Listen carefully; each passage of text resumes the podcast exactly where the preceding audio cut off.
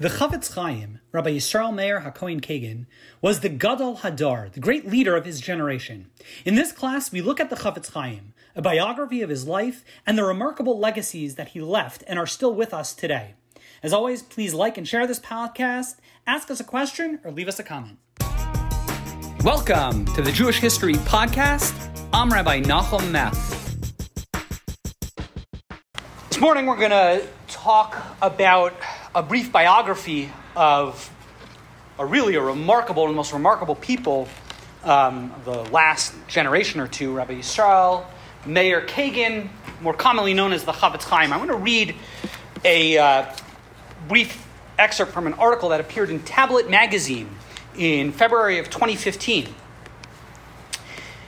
If you are not part of the closed world of ultra Orthodox or Haredi Jewry, or within the Orthodox rabbinic fraternity, you are more than you are more than likely completely oblivious to the release last week. This is in February of 2015. To The release last week of an obscure newsreel from 1923, which for nearly a century has remained unseen, languishing on some dusty shelf in an obscure storage location in the United States. It was in the University of South Carolina. However, for the Orthodox community, the release of this footage is without exaggeration one of the most sensational media events to have occurred in the history of modern media. Right up there with the now secular audiences perceive movie, movie footage of Neil Armstrong walking on the moon or the Titanic's discovery deep in the Atlantic Ocean. Not quite five minutes long, the silent newsreel consists of a series of movie clips showing various rabbis and dignitaries exiting a public street into a gated courtyard and walking towards a stationary camera. Apparently, Fox News Corp had sent some media people in 1923 to a great, it's called the Knessia Gedola. It was a great assembly of rabbis that met in 1923 in Vienna. And there was a, a Fox camera that was right there as the dignitaries were walking in. And the newsreel kind of went back to the University of, I don't know how it ended up in the University of South Carolina, but it, it sat in a basement somewhere. And then an amateur historian, uh, he was actually a bus driver, um, a Jewish bus driver, was doing a lot of research, and he slowly began to realize that this thing might exist, and he finally got his hands on it. And it's a remarkable footage most remarkable about that footage is at minute 57, at 57 seconds in through the, of the, that film, for about 12 seconds, a very short rabbi appears on the screen. Rabbi is not even five feet tall. And it's none other than Rabbi Yisrael Meir Kagan, the Chafetz Chaim. And you see him. There, it's far and away the clearest shot of the Chafetz Chaim. Hardly any pictures exist of the Chafetz Chaim, our hero for tonight. Most famous picture of the Chafetz Chaim is this picture, which, if you've ever heard of Rabbi Yisrael Meir Kagan or the Chafetz Chaim, you typically associate it with this, this picture of him. There's a funny story about this picture, and it actually involves that 1923 Knessia Gedola. When he wanted to go to this convention in Vienna, Chafetz Chaim had to travel and cross several borders. Chafetz Chaim at that point was 85 years old. He had no passport. He was born in a bygone era. His country that he was born in doesn't, didn't exist at that point because it was after World War I. He had no birth certificate, no passport and he needed to get to Vienna. The authorities asked, Well, are there any, any witnesses that can attest to your birth? He was 85 years old. No. The Chafetz Chaim was revered. He was Doesn't change. nothing changes. Bureaucracy. He was beloved. He was endeared.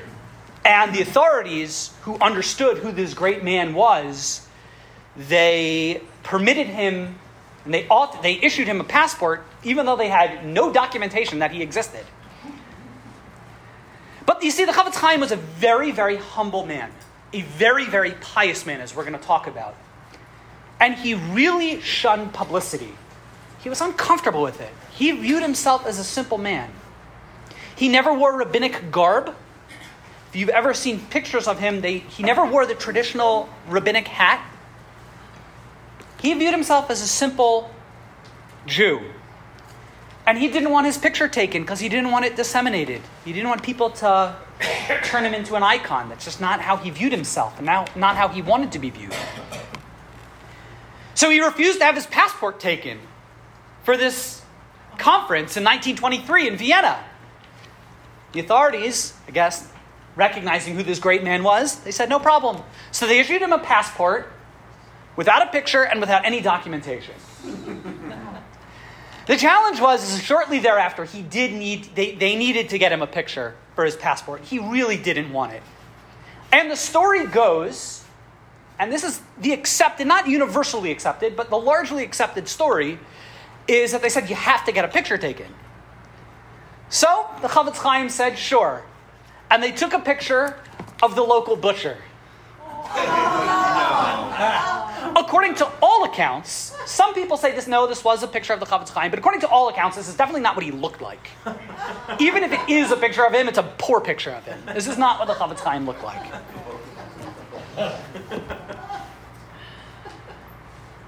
How ironic, it's at the 1923, at that very you know, that very conference, that's when a video emerges, our best picture of who the Chafetz Chaim was. The Chafetz Chaim was an absolutely remarkable person. One of his great students, this great rabbi named Rabbi Elchanan Wasserman, who was killed by the Nazis, Hashem Yikam Damo, God should avenge his blood.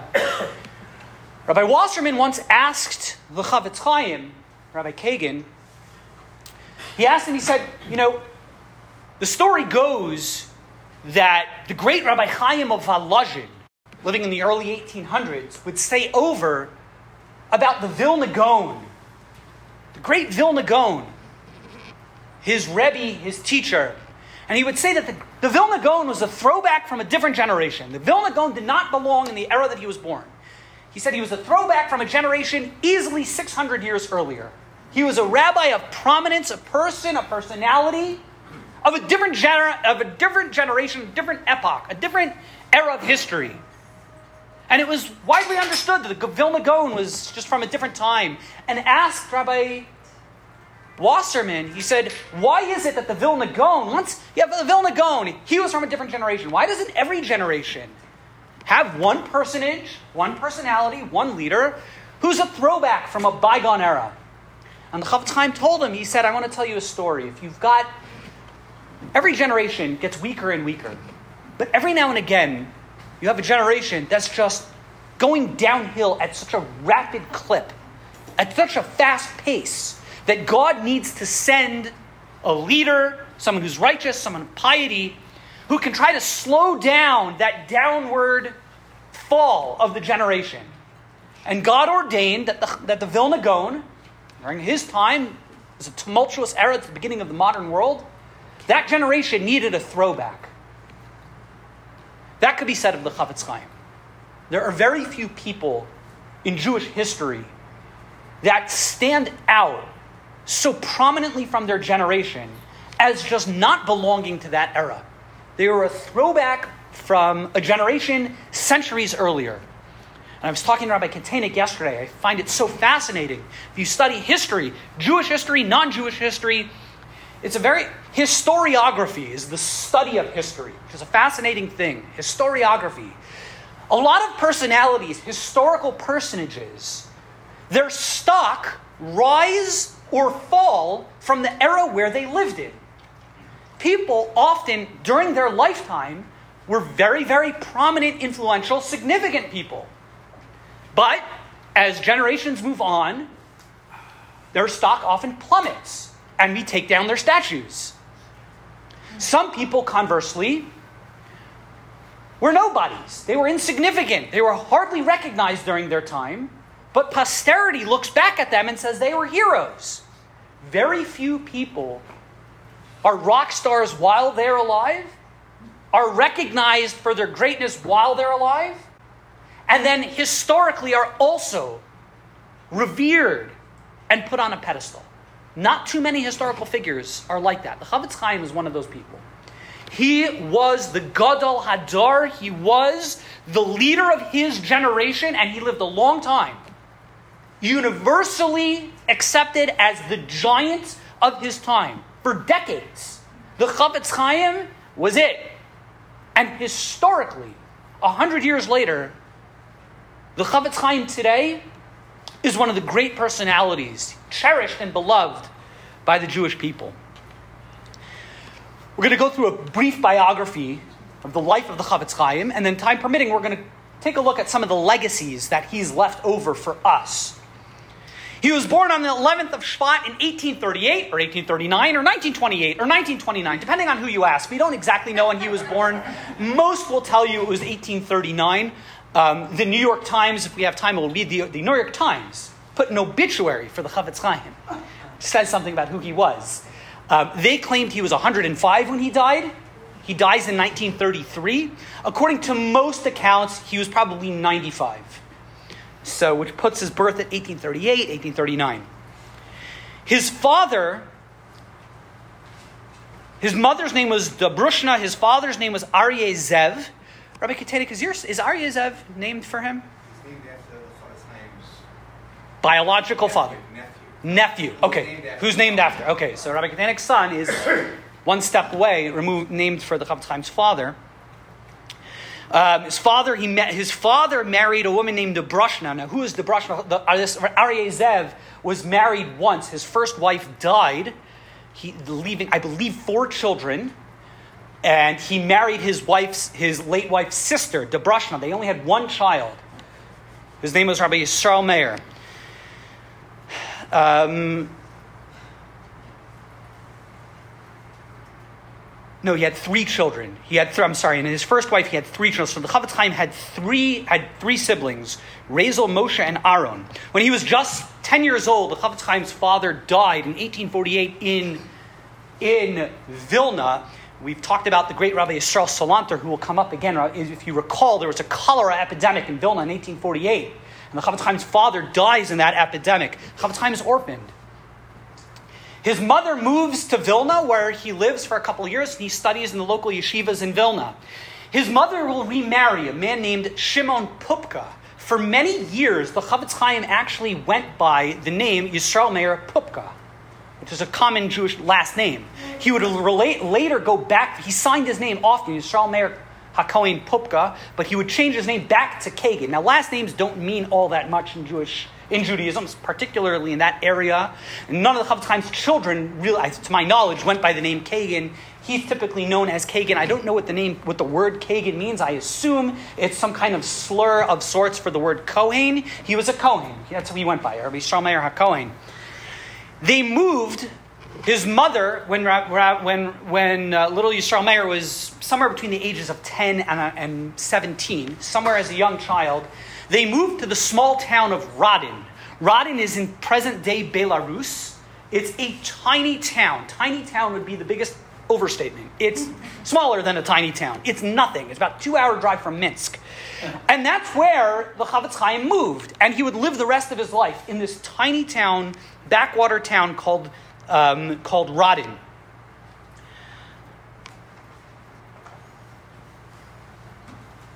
I'll just maybe go to the end.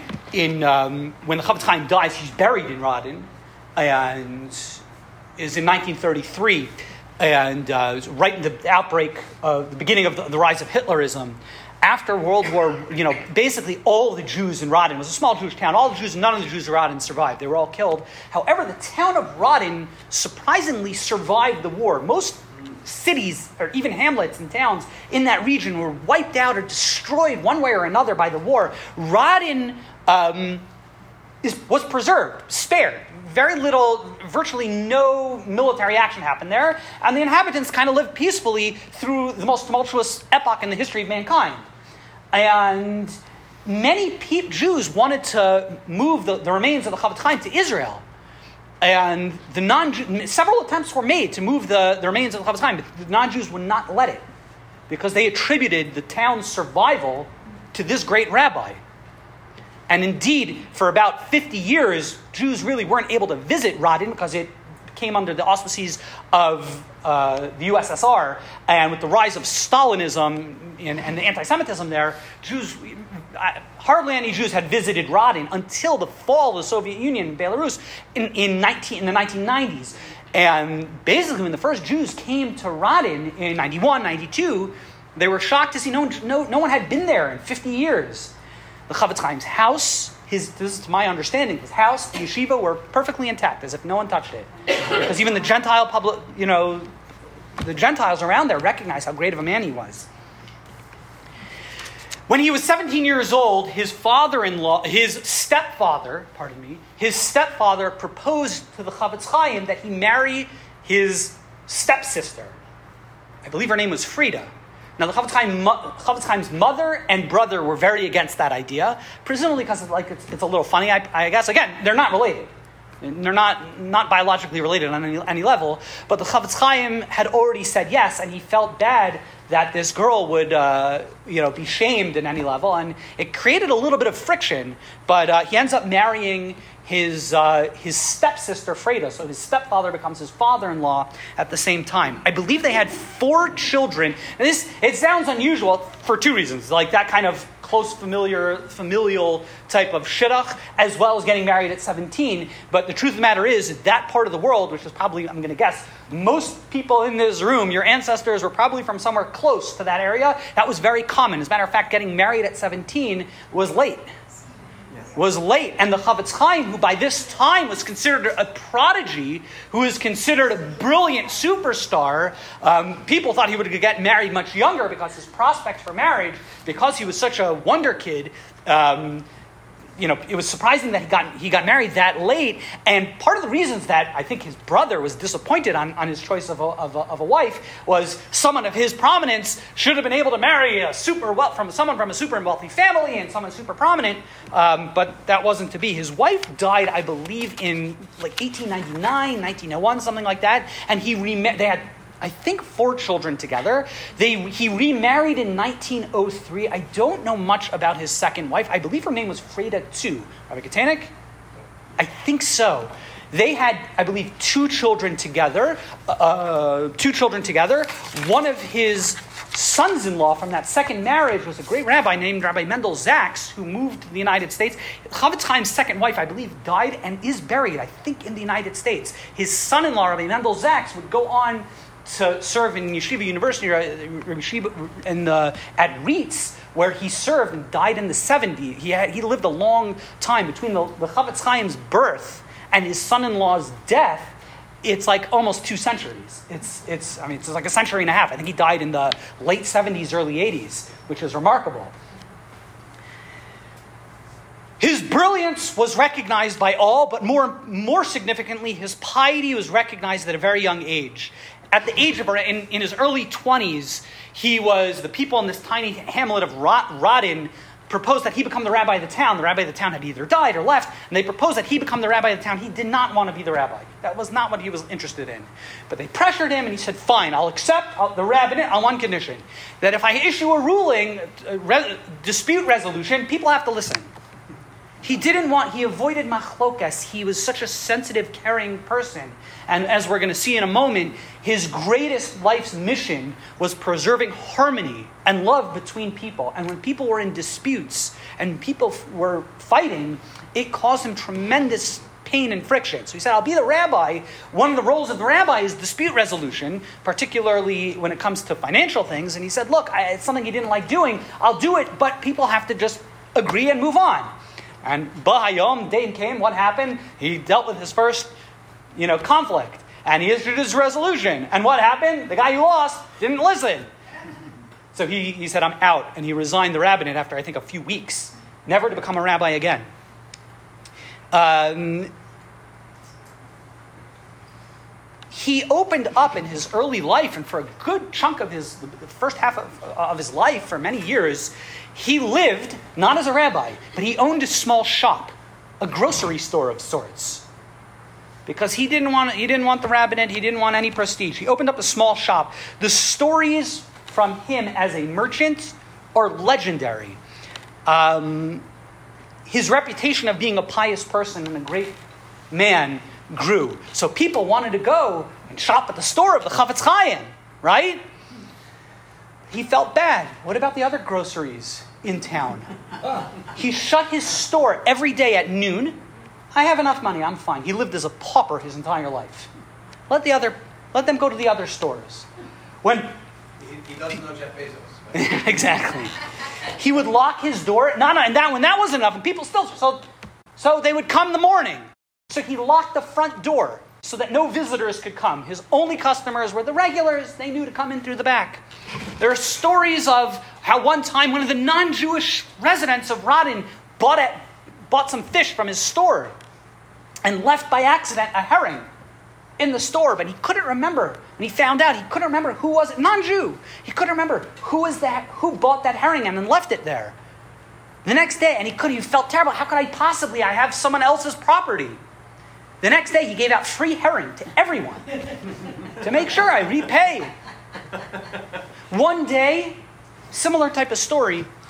You know, they had scales. Remember back in the good old days, you'd go into the grocery store and you'd put stuff on scales, and that's how he measured. He was sold. He sold salt, and he noticed a, a non-Jewish woman had got had come in from a woman from a different town, in the town next door, had bought some salt, and he noticed after she left, some of the salt had stayed on the scales. How could it be that I'm going to take someone's salt? He and He didn't remember who it was. The next day, he got a, hitched a wagon, which was a big deal. Went to the st- town next door, and gave salt to everyone. So as to God forbid take from someone else's someone else's uh, property. He eventually would start a yeshiva in Radin where he was the, I, am going to use the word nominal Rosh Yeshiva. He was the nominal head of the yeshiva. He was the head of the yeshiva, and it was his life's mission, but he wasn't a traditional Rosh Yeshiva, wasn't the traditional head of the yeshiva, because as we're going to see in a moment, he, uh, he spent his life um, taking care of a lot of other things, particularly publishing a lot of books and taking care of a lot of other needs. So, although he was involved in the yeshiva, he would eventually hire others to really run the yeshiva. Um, he spent, that's really how he earned his parnasa, his livelihood, certainly for the first, the majority of his life, was through the selling and publication of, of his books, um, which we're going to talk about in a moment. One of the most influential people in his life he studied, uh, as I mentioned, in Vilna. He had several rabbis, but one of the most influential people in his life was none other than one of the people we've talked about recently in this group was the great Rabbi Yisrael Salanter. The great Rabbi Yisrael Lipkin of Salant, that great proponent of Musar, of Jewish ethics and philosophy, um, he was one of the most um, impactful people uh, in the Chafetz Chaim's life. As I mentioned, he dies in 1933. What were his major legacies? What did he do? What was the Chafetz Chaim's accomplishments? Why do we call him the Chafetz Chaim? His name was Rabbi Yisrael Meir Kagan, and the reason why we call him the Chafetz Chaim is because of this. The first book that he published in 19, in, excuse me, 1873, still a young man, not widely known. Again, he's a shopkeeper. At a small, at this point, he had started working on this book before his yeshiva was started, but right as the yeshiva started, he was a small, virtually anonymous person. When this book was published in 1873, it was published anonymously. He, eight, excuse me, 1873. Thank you. In 1873, it did not have his name on it. Why? He, as we mentioned, didn't want publicity.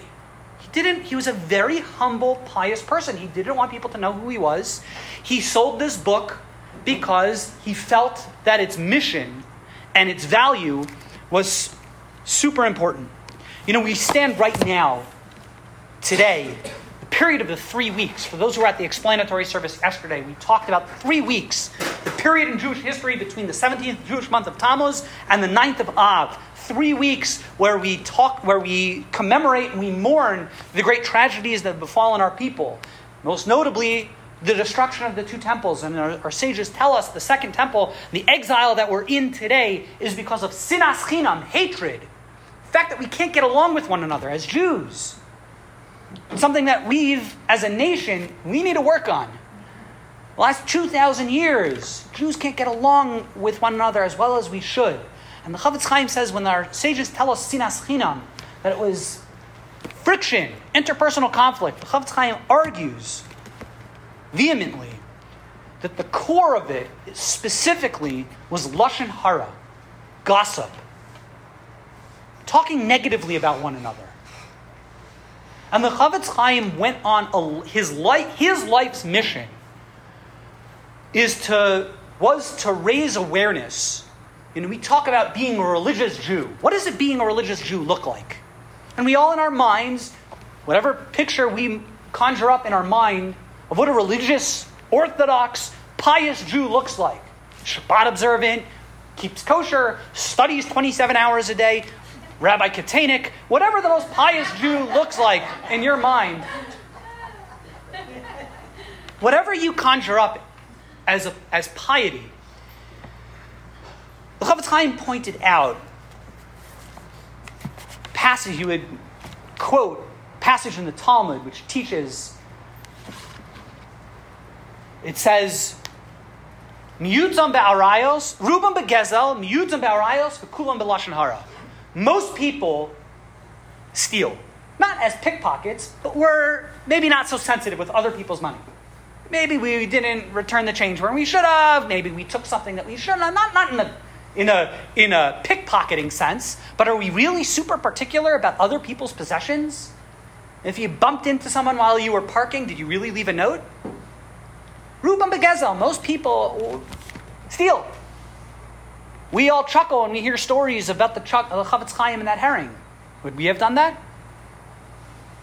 Would we have returned the salt? Rubam Begezel. Miyutam be'arayos. Most people don't violate laws of sexual immorality, but miyutam, some do.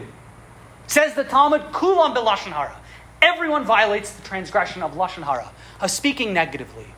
And lashon hara, as a prohibition, back then and to a large degree now, most people don't even view it as a prohibition, as a sin in the Torah, one of the 613 commandments, that you're not allowed to speak negatively about someone. We feel it's a nice pious thing. It's a nice thing. Maybe saintly, really good-hearted, kind, kinded people are particular about that. Chafetz Chaim, in one of his footnotes in this great work, says no one, no one ever, you know, a religious. If I told you a religious, pious Jew walked into a McDonald's and he ordered a bacon, lettuce, and what's it, BLT, bacon, lettuce, man, he said extra bacon, put on as much, you know, bacon as you can get. That's preposterous. Yet he says when it comes to Lashon Hara speaking negatively about others, no one thinks twice. He says it's the same Torah that prohibit, prohibits both. You're not allowed to speak negatively about one another. Even if it's true, a point the Chafetz Chaim makes over and over and over again. Social media is basically prohibited. Uh, there's no way for me to say that in, in any other way. Social media is basically against Jewish law. Because, I mean, it's very hard. you got to be very, very careful navigating social media. What do we do? We post, if you had a bad experience with someone, you say something about them. That's prohibited. Prohibited to read it. I'm not going to post it. Why are we reading that stuff? It's prohibited to read it. And the Chafetz Chaim went on a crusade. It was his life's mission to raise awareness. This is a real mitzvah in the Torah. And he wrote a book called Sefer Chafetz Chaim. The verse, the, the word Chafetz Chaim means he who desire, desires life. It's based on a verse in the Psalms and Tehillim. Miha isha Chafetz Chaim oiv yamim liras tov. Who is the man who desires to live a long life? Oiv yamim liras tov. He loves days and wants to only see good. I do. What's the answer? The next verse, Nitzar l'shoncha meira. Guard your tongue from speaking evil, usfosecha midaber mirma, and your lips from speaking deceitfully. Niha ish hechafetz chaim. Who desires life? You want to des- live a long life. You want to live a successful life, a good life. Nitzar chameira. You've got to be particular about the laws of lashon hara, about the laws of gossip.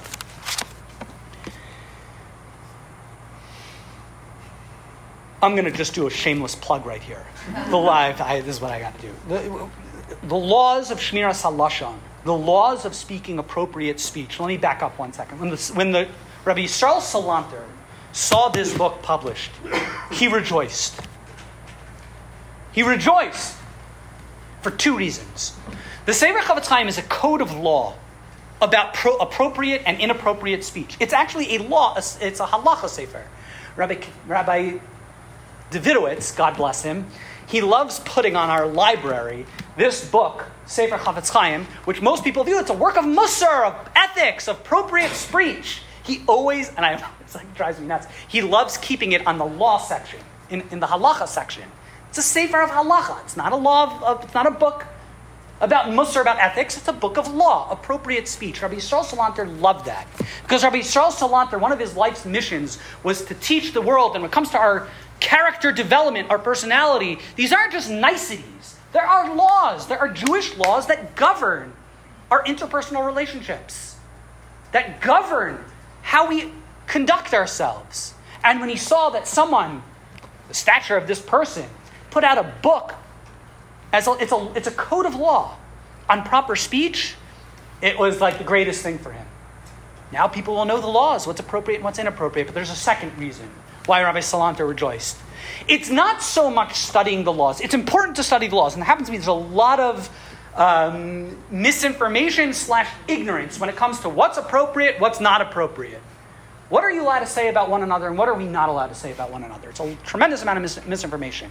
So you got to know the laws, but it's more about knowing the laws, it's putting them into practice living a life of sensitivity of lashon hara. How do you do that? Rabbi Yisrael Salanter, one of his great ideas, it was a concept that we talked about called chinuch hamusar. He would argue, you study something, it becomes a part of you. Which is why we've talked about in my yeshiva, we would study this book. A disproportionate amount of time of the, of the day's curriculum was a tremendously disproportionate amount of time was reserved for this book because it wasn't about studying the book to, for its knowledge, it was about studying the book so it becomes a part of you which is why Rabbi Yisrael Salanter loved it. And here's the shameless plug I put out every day a little video going through this book, Sefer Chofetz Chaim. If you want to join, there's the link to the WhatsApp group, or just send me a text and I'll, I'll sign you up. So after the class, there are a bunch of flyers. If you want to sign up, um, the laws of, of appropriate speech. I can attest as a member that it's a wonderful four minutes. I that by the way, I didn't pay him to say that. He publishes the book in 1873, he writes it anonymously. And people want to know who is this person. And it would take a little bit of time for it eventually came out that Rabbi Kagan, this anonymous person, he was the Chafetz Chaim. It's what we do in Judaism. We call people by the name of the book that they wrote. So that's why he's called the Chafetz Chaim. History calls him the Chafetz Chaim. A lot of it had to do with the fact that when it first came out, it, it, was anonymous. He wrote a second book that was published, I think, one or two years later. It's, it's usually in almost every edition of the book, it's um, it's in the back. It's called Sefer Shmiras Halashon, the book of appropriate speech. Which, if the Sefer Chaim, the book Chaim is a law book, Shmiras Halashon is clearly a book of ethics. It's it's a compendium of passages from our sages, Chazal, the Talmud, the Medrash, talking about and inspiring us on why we should be sensitive to. Um, to appropriate speech. But the reality was, is after the Chofetz Chaim pu- published this work, it took a long time for people to recognize and put a name to a face. People didn't know who the author of the Chofetz Chaim was. Now, the Chofetz Chaim himself, Rabbi Kagan, would go around from town to town. This was his parnasa, this was his livelihood, selling the book. But he would never say he was the author of the book. Because he didn't want people to think, because it was an amazing book. You pick it up, you realize whoever wrote this book is just a, an, an immensely pious person and a scholar. And he did again, he, he shied away from recognition his whole life. So he would always introduce, he would go to the next shtetl over, and he would say, I'm an agent of the author. Now, keen rabbis of the town would speak to him, and they realized there was something unique about them, and he got sniffed out all the time. but not all, not some people just People didn't. There are legendary stories of the Chofetz Chaim on trains or on wagons next to people and thinking he's a common folk. So, two stories, popular stories, I, I think they're true. Two stories come to mind, um, and they all have similar types of endings. One story, he's sitting next to some guy on a train, and the guy's, guy he asks, "Oh, what's your, what do you do?" "Oh, I'm a farmer." this the his the Chafetz Chaim's uh, seatmate right tells him, oh, and they start talking about horses and cattle for three hours. Can you imagine if you're sitting next to the most pious rabbi of your generation, and all you're doing is you're talking about horses? They get to the destination, and someone comes to greet the Chafetz Chaim, and this fellow realizes that he just wasted four hours of the Chafetz Chaim's life talking about sheep. And he felt horrible. He, he said, I apologize. And the Chafetz Chaim says, No, don't apologize. I want to thank you. Do you know how hard it is when you sit in a group of people and you're sitting next to someone for four hours? What's the likelihood that you're not going to talk Lashon Hara? That you're not going to gossip? It's impossible. We spent the time talking about horses. Baruch Hashem, thank God we didn't say a word of Lashon Hara. I want to thank you. now, it's a funny story. I deeply believe the Chafetz Chaim meant it. It wasn't a throwaway line. He really meant it. The other story, there are different variations, similar type of story. He's on a train, a wagon, someone sitting next to him doesn't know who he is. And uh, fellow asks him, asks the Chafetz Chaim, where are you from? He says, oh, I'm from a tiny town. He says, oh, where? He says, oh, this town called Radin. And he said, oh, isn't that, he had heard by this time the, the Chafetz Chaim, you know, it, it, was out. And he said, that's where the Chafetz Chaim lives. There's a great rabbi that lives in that town. Rabbi, the, the Chafetz Chaim. And the Chafetz Chaim says, yeah, he's not, he's, he's fine. He's not that great of a rabbi. And the fellow, the fellow says, what, what are you talking about? He's the Chafetz Chaim. And they go back and forth. Every time the Chafetz Chaim says, no, he's not, he's, he's fine. He's fine. He's not that great. And the fellow is getting worked up into a lather of anger. How dare you disrespect the Chafetz Chaim? The story goes, I don't know, it's probably true. I think it's true. He slaps him across the face. How dare you insult the Chafetz Chaim? when he left, right, and then when he gets to the town, he finds out what did he just do? He slapped the Chafetz Chaim across the face. The fellow felt horrible. And the, the, story goes, I don't exactly know if it's true, it's not true how it works. The Chafetz Chaim says, you see from here, you can't speak negatively about yourself. He, he Chaim felt horrible. He made this guy shamed. But again, uh, it's such a powerful story, like that perspective. Chafetz Chaim, like he realized that like that was misplaced piety. It hurt the other guy. That was the Chafetz Chaim's life. I got a quick question. Quick question, sure. Was it legitimate for the Chafetz Chaim to deceive the man and not admit he was him? That's a tricky question. Oftentimes, it's, it's, it's, it's a tricky question. I mean, again, Chafetz Chaim, I think he does rule, if I have to recall, that you're not supposed to lie about your, you're not allowed to speak negatively about yourself. Do you have to, it's case by case. I, hard, hard, hard question to answer.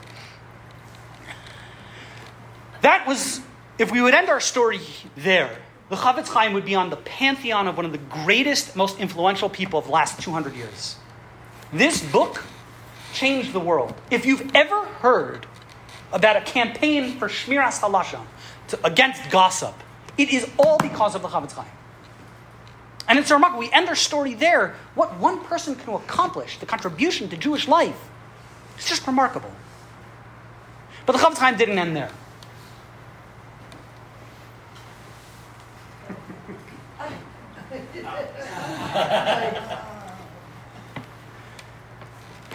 If you ever study Jewish law, it comes from the Talmud.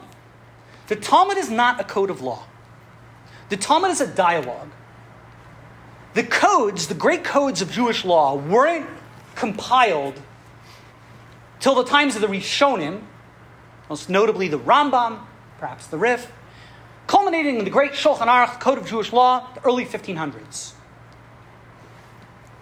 I argue, and I will defend this, the most important halachic work ever written from the time of the Shulchan Aruch till, till today is this, these books right here. Rabbi Kotenik, the most important works of halacha is right here, the Mishnah Berurah. Rabbi Kotenik nods in agreement. I, I think what is today in 2023 if you again, I'm not saying in 1823, in, in 2023, the most important works of Jewish law, literally since the time of the Shulchan Aruch till today, I hold in my hands the six volumes of the Mishnah Berurah. What are the Mishnah Berurah? If you study the Shulchan Aruch, the code, the great codes of, of, of Jewish law. By the way, maybe, maybe just to preface it, just to why I believe this to be true. First of all, I've studied it, but I was struck, if you recall, it was about a year, uh, it was Purim time, not last year, but the year before. Great sage of our generation, Rabbi Chaim Kanievsky, dies in Israel. And he was a brilliant man, and what, one of the amazing things about Rabbi Chaim Kanievsky is every year he would make a siyum. He would study not all of Torah, but what he felt was essential, core, basic books, fundamental books in Judaism. He would study all of it every year, a type of thing that if most people can't accomplish a quarter of that in their lifetime. So he studied the entire Babylonian, the entire Babylonian Talmud, the entire Yerushalmi, Talmud Yerushalmi, all of the Medrash, all of the Zohar,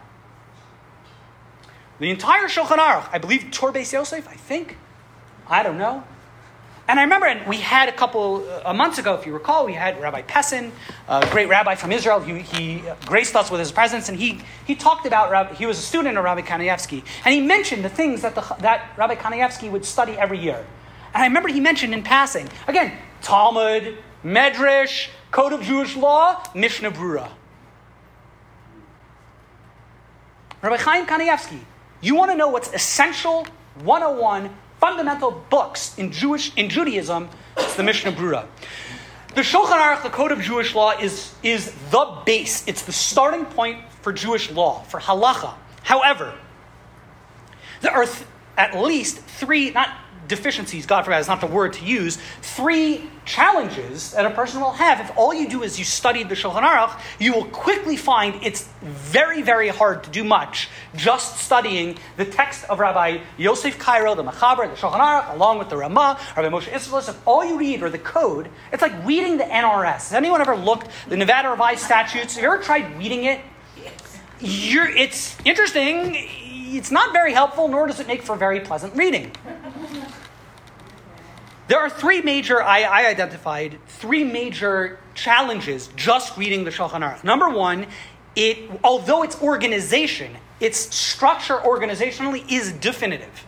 That is the organized structure of Jewish law. That's why I call the Shulchan Aruch, I translate it as the code of Jewish law, not because everything in there is final, but that is the code system that Judaism uses.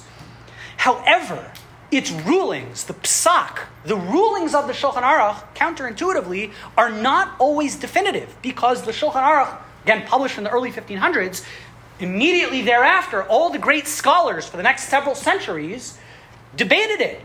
And many would argue. How often does the Ramah argue with the Shulchan Aruch, who argues with the Magen Avram, who argues with the Taz? There are many great authorities layered after the Shulchan Aruch who challenge the rulings of the Shulchan Aruch? What is someone like Meth supposed to do in 2023? Do we follow what the Shulchan Aruch, the Code of Jewish Law, says?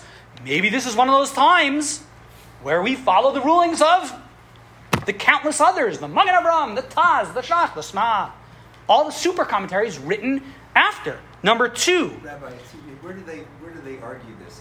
In, in publications that they wrote directly on the Shulchan Aruch, and they are published, by the way, any standard edition. The actual Shulchan Aruch, if you were to just take the text of the Code of Jewish Law, you can easily fit into a volume this big.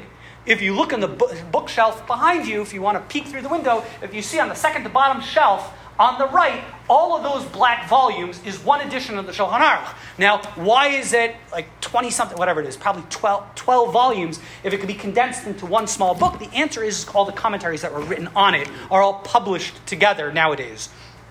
Number two, despite the fact that the Shulchan Aruch is a wonderful book, there are many situations, contemporary situations, or other situations that the Shulchan Aruch just doesn't discuss. There are a lot of practical cases that are left out and not discussed by the Shulchan Aruch. And number three, the Shulchan Aruch, the Code of Jewish Law, is written as a code of law. It doesn't give you background. It's not designed to give, give you background. That's not its point. But if a person just wants to study basic Jewish law and you don't really have the context, the nuance, it could be a very complicated and dr- I would use the word dry experience. All you do is read the Shulchan Aruch, you're going to be missing. Rabbi Yisrael Meir Kagan, the Chafetz Chaim, accomplished, set out to resolve these three things, probably others, this is just how I see it. So, what the Mishnah Brura is, it goes through one of the four sections of the, of the Shulchan Aruch. It doesn't deal with the entire code of Jewish law, it just deals with the section of Orach Chaim, which are the laws of daily living, which the Chofetz Chaim felt these are the laws that every Jew needs to know. The other three sections are important, but he said, leave that to the rabbis. The rabbis will need to study that. And if you have any questions in those areas, kashrus, financial law, family law, go ask Rabbi Katenik. But everyone else, you need to know the laws of daily living brachas, prayer, Shabbos, holidays, tefillin, things like that. These are things that are relevant to everyone. And the Mishnah Brura basically what he did was he did all three of these things. He went through all of the commentaries from the times of the Shulchan Aruch till his day, and he issued his rulings. I feel this is who we follow. Number two, he discusses mother, many other situations, contemporary situations, things that the, the Shulchan Aruch Code of Jewish Law did not discuss. And number three, he gives us a little bit of a background to the, the, the discussion at hand. And he published these six work, these six volumes. It took him 30 years to work to write this. 30 years. There are people today. Well, let me back up. On my tombstone, I want it to be written that I loved the Mishnah Brura. I am a Mishnah Brura Jew. I love the Mishnah Brura. I think it is the most amazing of the. It, it, it's it's amazing. Not everyone appreciates the Mishnah Brura. I, I I can't even say that I appreciate it. There's a love affair between me and the and the, and the Mishnah Brura. It's an amazing, amazing work. If you have a working knowledge of the Mishnah Brura, you aren't just a competent Jew, you are a Gadol B'Yisrael. You are a great leader in the Jewish people. If you can just, if you can master this, you're one of the Gadol Hador. You're one of the greatest people of the generation. But if you just have a basic, functional working knowledge of this book, these books, you are a Torah, not competent, you are a Torah giant. A Torah giant. There are people nowadays in certain circles that no one will say it's not an important work, but they minimize and say, okay, we don't always follow the Mishnah Brura. People have an attitude of dismissing the Shulchan, of the di- dismissing the Mishnah Brura, and it bothers me. Anyone can do the research, and re- people have many people have tried mimicking what the what the Mishnah Brura did. Again, he only did it on one of the volumes, and people have tried doing it on other volumes. People tried uh, try, try doing it on, on the same types of topics. And of course, anyone can do it. You can, it's not, I mean, it's hard, but the structure, the concept, you can mimic it. The Chofetz Chaim was revered as one of the most brilliant people of his generation. As we talked about, he was a throwback from years past. It took him 30 years to come up with this. Let's not dismiss the Mishnah Brura. It is the gold standard of halacha and modern contemporary halacha in 2023 must go through the Mishnah Brura. Must go through the Mishnah Brura. It does. It has to. Number two, when we talk about halacha, Jewish living, a mistake that some people make, and it's a terrible mistake, is there are people, very smart religious people, who they will study a halachic topic very well. And they know the topic backwards and forwards. And they'll argue, well, look, I've studied this, I've gone through every source. And they're smart, brilliant people, smarter than me. And they will say, because of that, I'm issuing the following ruling. This is how I see the halacha.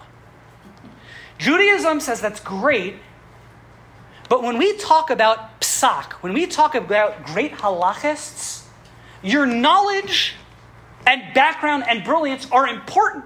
You have to have it, there's no question. If you're a dope, you can't really weigh in on halachic Jewish law, legal issues. You have to have brilliance. But many people forget one, one of the most necessary, if not the, probably I would argue, the most necessary ingredient when it comes to Jewish law. And that is what's called Yiras Shamayim. Do you fear God? Halacha can easily forget that God is in the equation. And we reduce Jewish law to some other area of jurisprudence. There are brilliant legal scholars and legal minds around today, and people lose sight of the fact that when someone tells me the halacha is X, Y, or Z, that's great. I don't just want to know your credentials in terms of your brilliance and halachic expertise. I kind of want to know your credentials of do you fear God? Are you a pious person? Because it's very easy to say, I think that it's okay to do X, Y, or Z, or I think it's forbidden to do X, Y, or Z, because I've done the, the topic. Yeah, but Judaism is not just a, a cold, dry, legal discussion. It's about our connection and, and relationship to God. The Chofetz Chaim was of the most pious people. The reason why I believe the Mishnah Brura is the gold standard, it's not just the Chofetz Chaim's brilliance, although, again, I challenge anyone to who, who, who exactly was the, the more brilliant scholar. And again, there were great people during his generation. He was at the top. But the reason why the Mishnah Brura is so celebrated and should be so celebrated is not just the Chofetz Chaim's erudition, it was his piety as well. When does your class start? On the Mishnah Brura? Yeah. Okay, so I wasn't going to mention this, but I will mention it. If you want to learn more Mishnah Brura, I do give a daily podcast, a daily, also a WhatsApp group on Mishnah Brura. So if you want to join, I don't have flyers posted, but they're out over there. Send me a text and you can join. I will say it's a little bit more advanced. It's not necessarily for the beginner, but you can try. You could try it. It's, I, it's a little bit more on the advanced line, but stick with it. I do daily Mishnah Brura. I try to study Brura every single day of my life. I hope I do. It's, it's, it's an amazing book. So you, everyone's welcome to join. I, I send out a WhatsApp. Same with the, the Lashon article. I give out a, a, a brief, you know, WhatsApp. You just join the WhatsApp group, and it's, it's amazing. And if you have any questions, I always love and appreciate when people send in uh, questions, either on, on, on the Chofetz Chaim or on Mishnah Brura. Please do. He found the hours late, so we're just going to rush through the last couple of things, and we'll get you all out of here. Some of his other legacies, those are his two major, le- his two biggest legacies, I believe, are Shmiras Halashon is his, his Sefer Chafetz Chaim, the book on Lashon Hara and Shmira and the Mishnah Brura. He did write a bunch of other books. He was prolific in his writing. this is a copy, it's called the Kol Kisvei HaChafetz Chaim, all of his letters. He wrote some amazing other works. Um, we don't have time to go through them. He wrote, what, uh, maybe I'll just highlight three of them very quickly. One of them is Ahavas Chesed, which is a book on chesed, kindness, being charitable and kind to one another.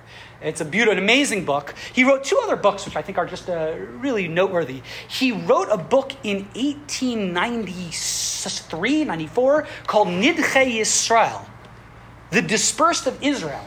What it is, it's a very basic work of halacha as well as encouragement for Jews not to give up their Judaism in terms of their religious practices. He wrote this book specifically for Jews living in the United States of America.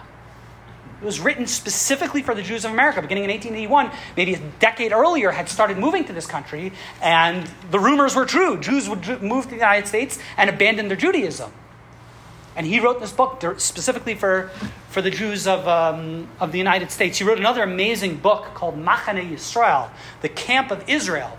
He wrote this book, one of the most brutal, most difficult elements of 19th century Russian life, or you know, Polish Russian life, were the horrific Cantonist decrees. Children were, Jews were conscripted into the army at an alarming rate. Jews were constrict, they were usually kidnapped.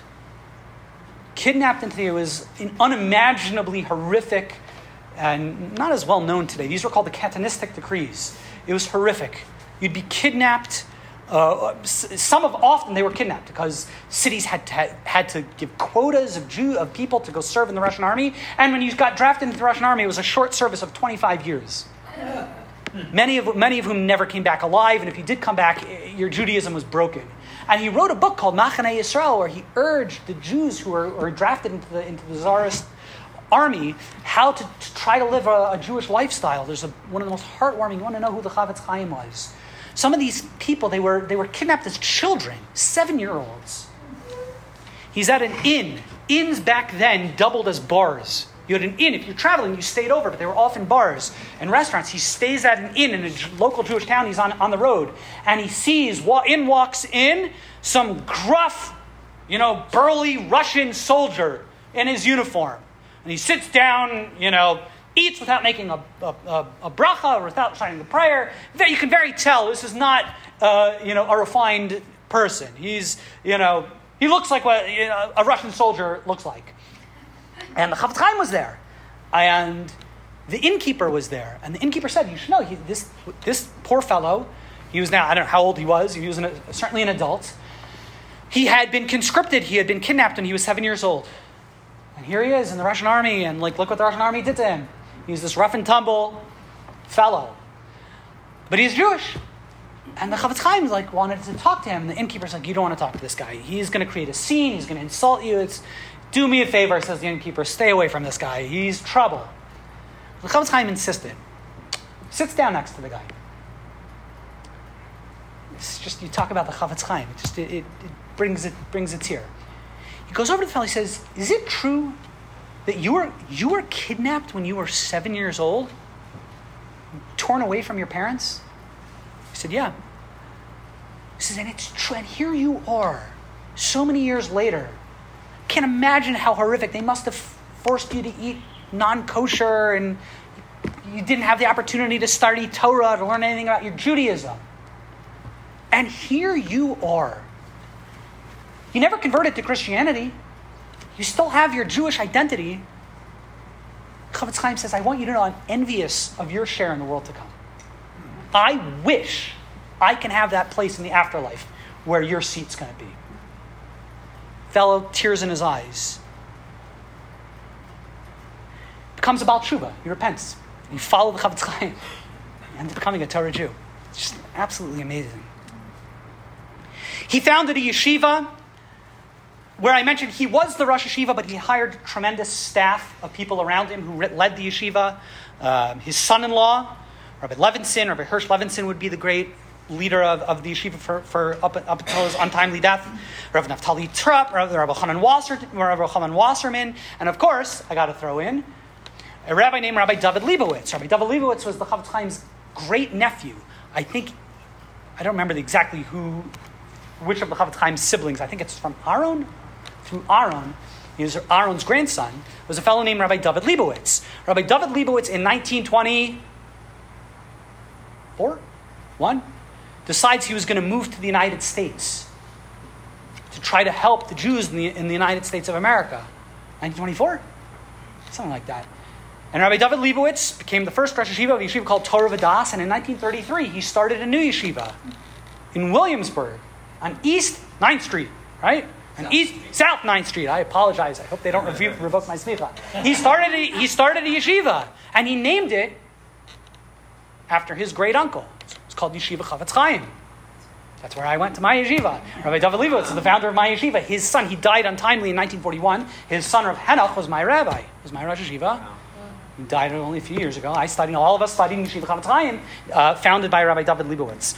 I want to just end the hour is late with two quick stories, if I can. I apologize for going over two quick stories.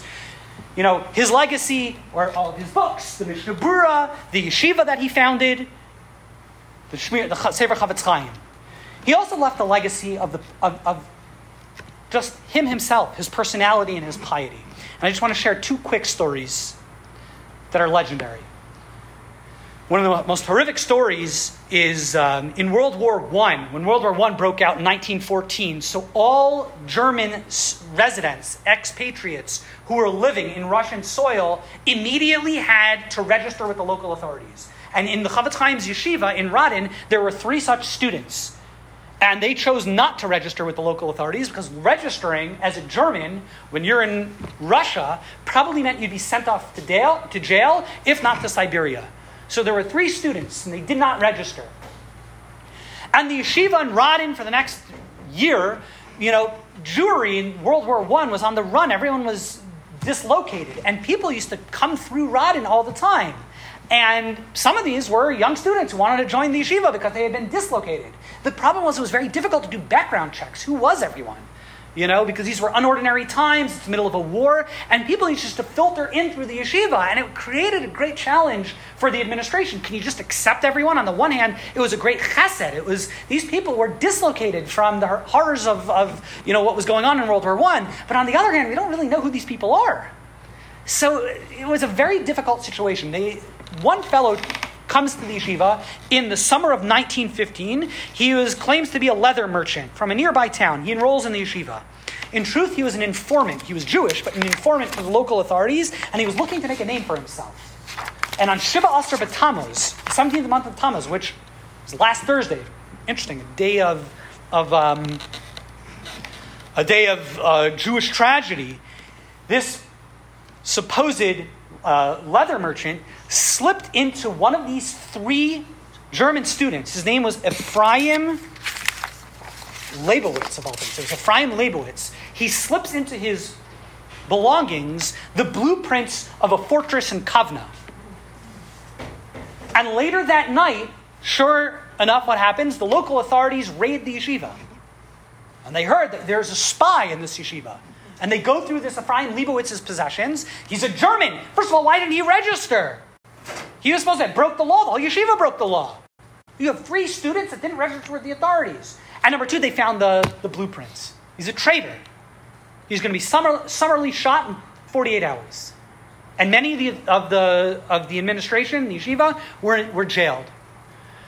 With a lot of bribery and a lot of pray, prayer, they were able to get the administration and all those people released, and they didn't kill Ephraim Leibowitz immediately. They said they were going to actually put him on trial. But it's a capital offense. And they whisked him away farther east into Russia, into prison. In the summer of 1916, Chofetz Chaim, they hear, they get a report. This Ephraim Leibowitz is able to send out through a Jewish guard that he's, he's in prison over there, and his trial is going to be happening, um, you know, shortly. The Chofetz Chaim travels to St. Petersburg, where he meets, where he meets with an attorney whose name is Oscar Grusenberg, who, if you Google, actually has a Wikipedia, Wikipedia page. He was the defense attorney, if you recall, not for today, one of the most significant Jewish events of that era was the Beilis trial, the Menachem Mendel Beilis trial, significant a significant story in Jewish history, as well as he tried to get compensation for the Kishinev riots, which was, again, a significant part of Jewish history. But anyway, he was a Jewish attorney. And he tries to get him to defend Ephraim Leibowitz. This fellow, Grusenberg, decides the best tactic is to get a Christian defense attorney to represent this Ephraim Leibowitz. The story is one of the most legendary stories of the Chofetz Chaim. The Christian authority, this Christian attorney, calls the Chofetz Chaim, Rabbi Chanan Wasserman, and uh, Rabbi Levinson appear as character witnesses for this student Leibowitz, who's on trial for his life. And they call the Chofetz Chaim to the stand. They said, "Do you swear under oath, under you know perjury? Do you swear under oath about what you're about to say?" And he says, "No, I've never taken an oath in my life." Chofetz Chaim said this, but I want you to know I've never told a lie in my entire life. That's pretty cool. So they said, You don't need to swear. We'll take that. and he gave his, his uh, pleads. It says this guy he was framed. This, this wasn't what happened. Fine. Chofetz Chaim gives his testimony and leaves. This non Jewish defense attorney says, Your Honor, I want to tell you who this person was. This Chofetz Chaim. Once upon a time, the Chofetz Chaim was walking down the street, and someone asked him if he had change of a dollar or a ruble or a kopeck or whatever it was that they had. And the Chofetz Chaim said, sure. And he pulled out his wallet. And the fellow who asked him for change snatched his wallet and ran. He was a pickpocket. Started running. Chofetz Chaim turns around and shouts at the thief, I want you to know, I hereby declare before everyone, my wallet is ownerless. Enjoy it, it's yours. Uh-huh. Because he didn't want the thief to violate the prohibition of lo signov, thou shalt not steal. So you made it ownerless. It's yours. Keep it. I heard the story alternatively. I, I, don't know if they're both true. One is true, is a similar thing that the, the, the defense attorney says, I'll tell you who the Chofetz Chaim is. When he sends, every now and again, you want to send something, send a letter to the town next door, to, you know, a, a package. And you're about to stick it in the mail, and someone says, oh, I'm traveling there. I can deliver it to you. It'll be much faster and safer. Oh, okay. And he would give it instead of wasting the you know packet, the postage. What do you do? You give it to your friend. Says when the Chofetz Chaim used to do that, he used to take out a stamp and rip it up so as not to cause any loss to the government. the judge turns to the attorney and says, "Do you expect me to believe those stories? Do you believe those stories?" And one of the most famous stories, one of the greatest legends of the Chofetz Chaim, and I think it's a true story. The attorney says, "I don't believe those stories." He says, Your Honor, there's a reason why they tell those stories about the Chofetz Chaim and not about you and me.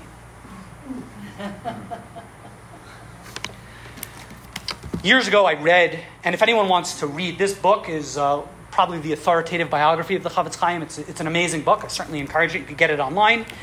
There is a passage which they quoted here, but I've seen it quoted in other sources. It, uh, and we'll just we'll end with this. And again, I apologize, I'm late. I just want to end with the following excerpt, kind of to end where we began at the great Knessia Hagadola, the great gathering in Vienna in 1923. We talk about the piety and the greatness of the Chafetz Chaim. I'm an Orthodox rabbi. I went to the yeshiva named after the guy, so I'm biased, right? Let's read the description in 1923 from the Jewish Daily Forward, a radical socialist Jewish newspaper that hated religious Jews. They were there. This was a big deal. The Knesset Gadol in Vienna. One of the author, one of the journalists is there, and this is what he wrote. There was a rabbi, the rabbi of Sokolov, is in the middle of his address, suddenly becomes silent. His hand remains outstretched in gesture as if frozen. The audience, the presidium, the journalists, the visitors, and the galleries rise up all at once. Distinguished rabbis, devout and pious Jews, all get up from their places. A restrained, soundless agitation begins, a murmur of reverence and awe. The strident outcries of several ushers are heard Make room! Make room! A passageway is quickly cleared. People press in on one another. With bated breath, with a tremor in their hearts, they step back. Two rows of people form in the middle of the conference hall. Two rows of rabbinic delegates in elegant dress coats with long white beards. And between these two rows of rabbis, several other rabbis come leading in. No, not leading, they come carrying on their hands a small, feeble old man aged and bent, with a short white beard, in a plain, worn out black coat, with a black scarf around his neck. When you see this tiny 90 year old man for the first time, it makes a singular impression on you. You feel a quiver of awe and love in your heart, a tremendous reverence and respect beyond any limit. When you take a closer look, you see the face of an angel, a ministering servant of God. The divine presence rests on that face, and you have to shut your eyes against the radius against the radiance streaming from those two small gray piercing eyes. When he stands on the dais speaking, two rabbis support him with their arms. The entire assembly stands as it listens to him. His voice is weak but clear. He summons the Jews to, to unity, to peace, to goodness, to fear of heaven, to love fellow man, to good deeds. His small figure trembles as he speaks. His white beard glistens from afar like a fresh fallen snow. He is not cynical. As viewed through his eyes, the entire world glows with potential wisdom and goodness. So I imagine Hillel the elder, sage in the Talmud, must have looked. Leaving the hall, he passes between two columns of standing rabbis. He walks swiftly with alacrity, his, his head bowed low to the ground. When they lift him up to the place and place him in the automobile, the entire street is crowded with people. They press in on one another to get a glimpse of the Chafetz Chaim. Christians take off their hats out of respect. Jews climb on the car, on the wheels, on the motor hood. Everyone wants to see the Chafetz Chaim, touch the hem of his poor, plain morning coat. Those who get very close push their trembling hands into the auto, and the Chafetz Chaim holds out his hand to give them welcome. With his pale, delicate fingers, he touches the coarse and trembling hands. Shalom. There's pandemonium. The police stand helpless. They cannot make order. They themselves push forward and look in wonder and awe at the sight of this singular aged short man with the velour hat on his head. The German newspapers in Vienna have so written many articles full of admiration about the Chafetz Chaim. Chafetz Chaim, the biography of the Chafetz Chaim, does not belong in the history section. The Chafetz Chaim's life, legacy, and biography belong in the section of Musar, of Jewish ethics, of what it means to be a great person, what it means to be a person who cares for others, what it means to be a humble person, a person of piety, a person who cares about how we speak about one another, a person who cares about halacha, about Jewish law. I want to thank you all for coming. Wish you all a great day. I'm here to stick around if anyone has any other questions. Please help yourself. Any other food? What happened to the uh. Oh, oh, I missed the most important thing. Thank you. What happened to the student? The judges sentenced him to 10 years of hard labor. The students of the Chafetz Chaim were terrified. What, were, what was going to happen when they told that to the Chafetz Chaim? They thought it would break him. So they braced him for the impact. They said, you know, take a seat. And they said, well, you have to tell you. He got sentenced to 10 years of hard labor. You know what the Chafetz Chaim said? This was in the summer of, I kept said this was in, I'm sorry, December of 1916. Chafetz Chaim says, 10 years? They sentenced him to 10 years? How do those authorities know they're going to be around in 10 years? They think they know that they're going to be around in 10 years? Do they even know they'll be around for 10 months? Maybe they won't even be around for 10 more weeks. Virtually 10 weeks later, the Romanov dynasty fell and he was freed from prison. Thank you for listening to this edition of the Jewish History Podcast. As always, we'd really appreciate if you like and share this podcast, or even better, leave a comment. For more information, please visit us at www.lasvegaskollel.org.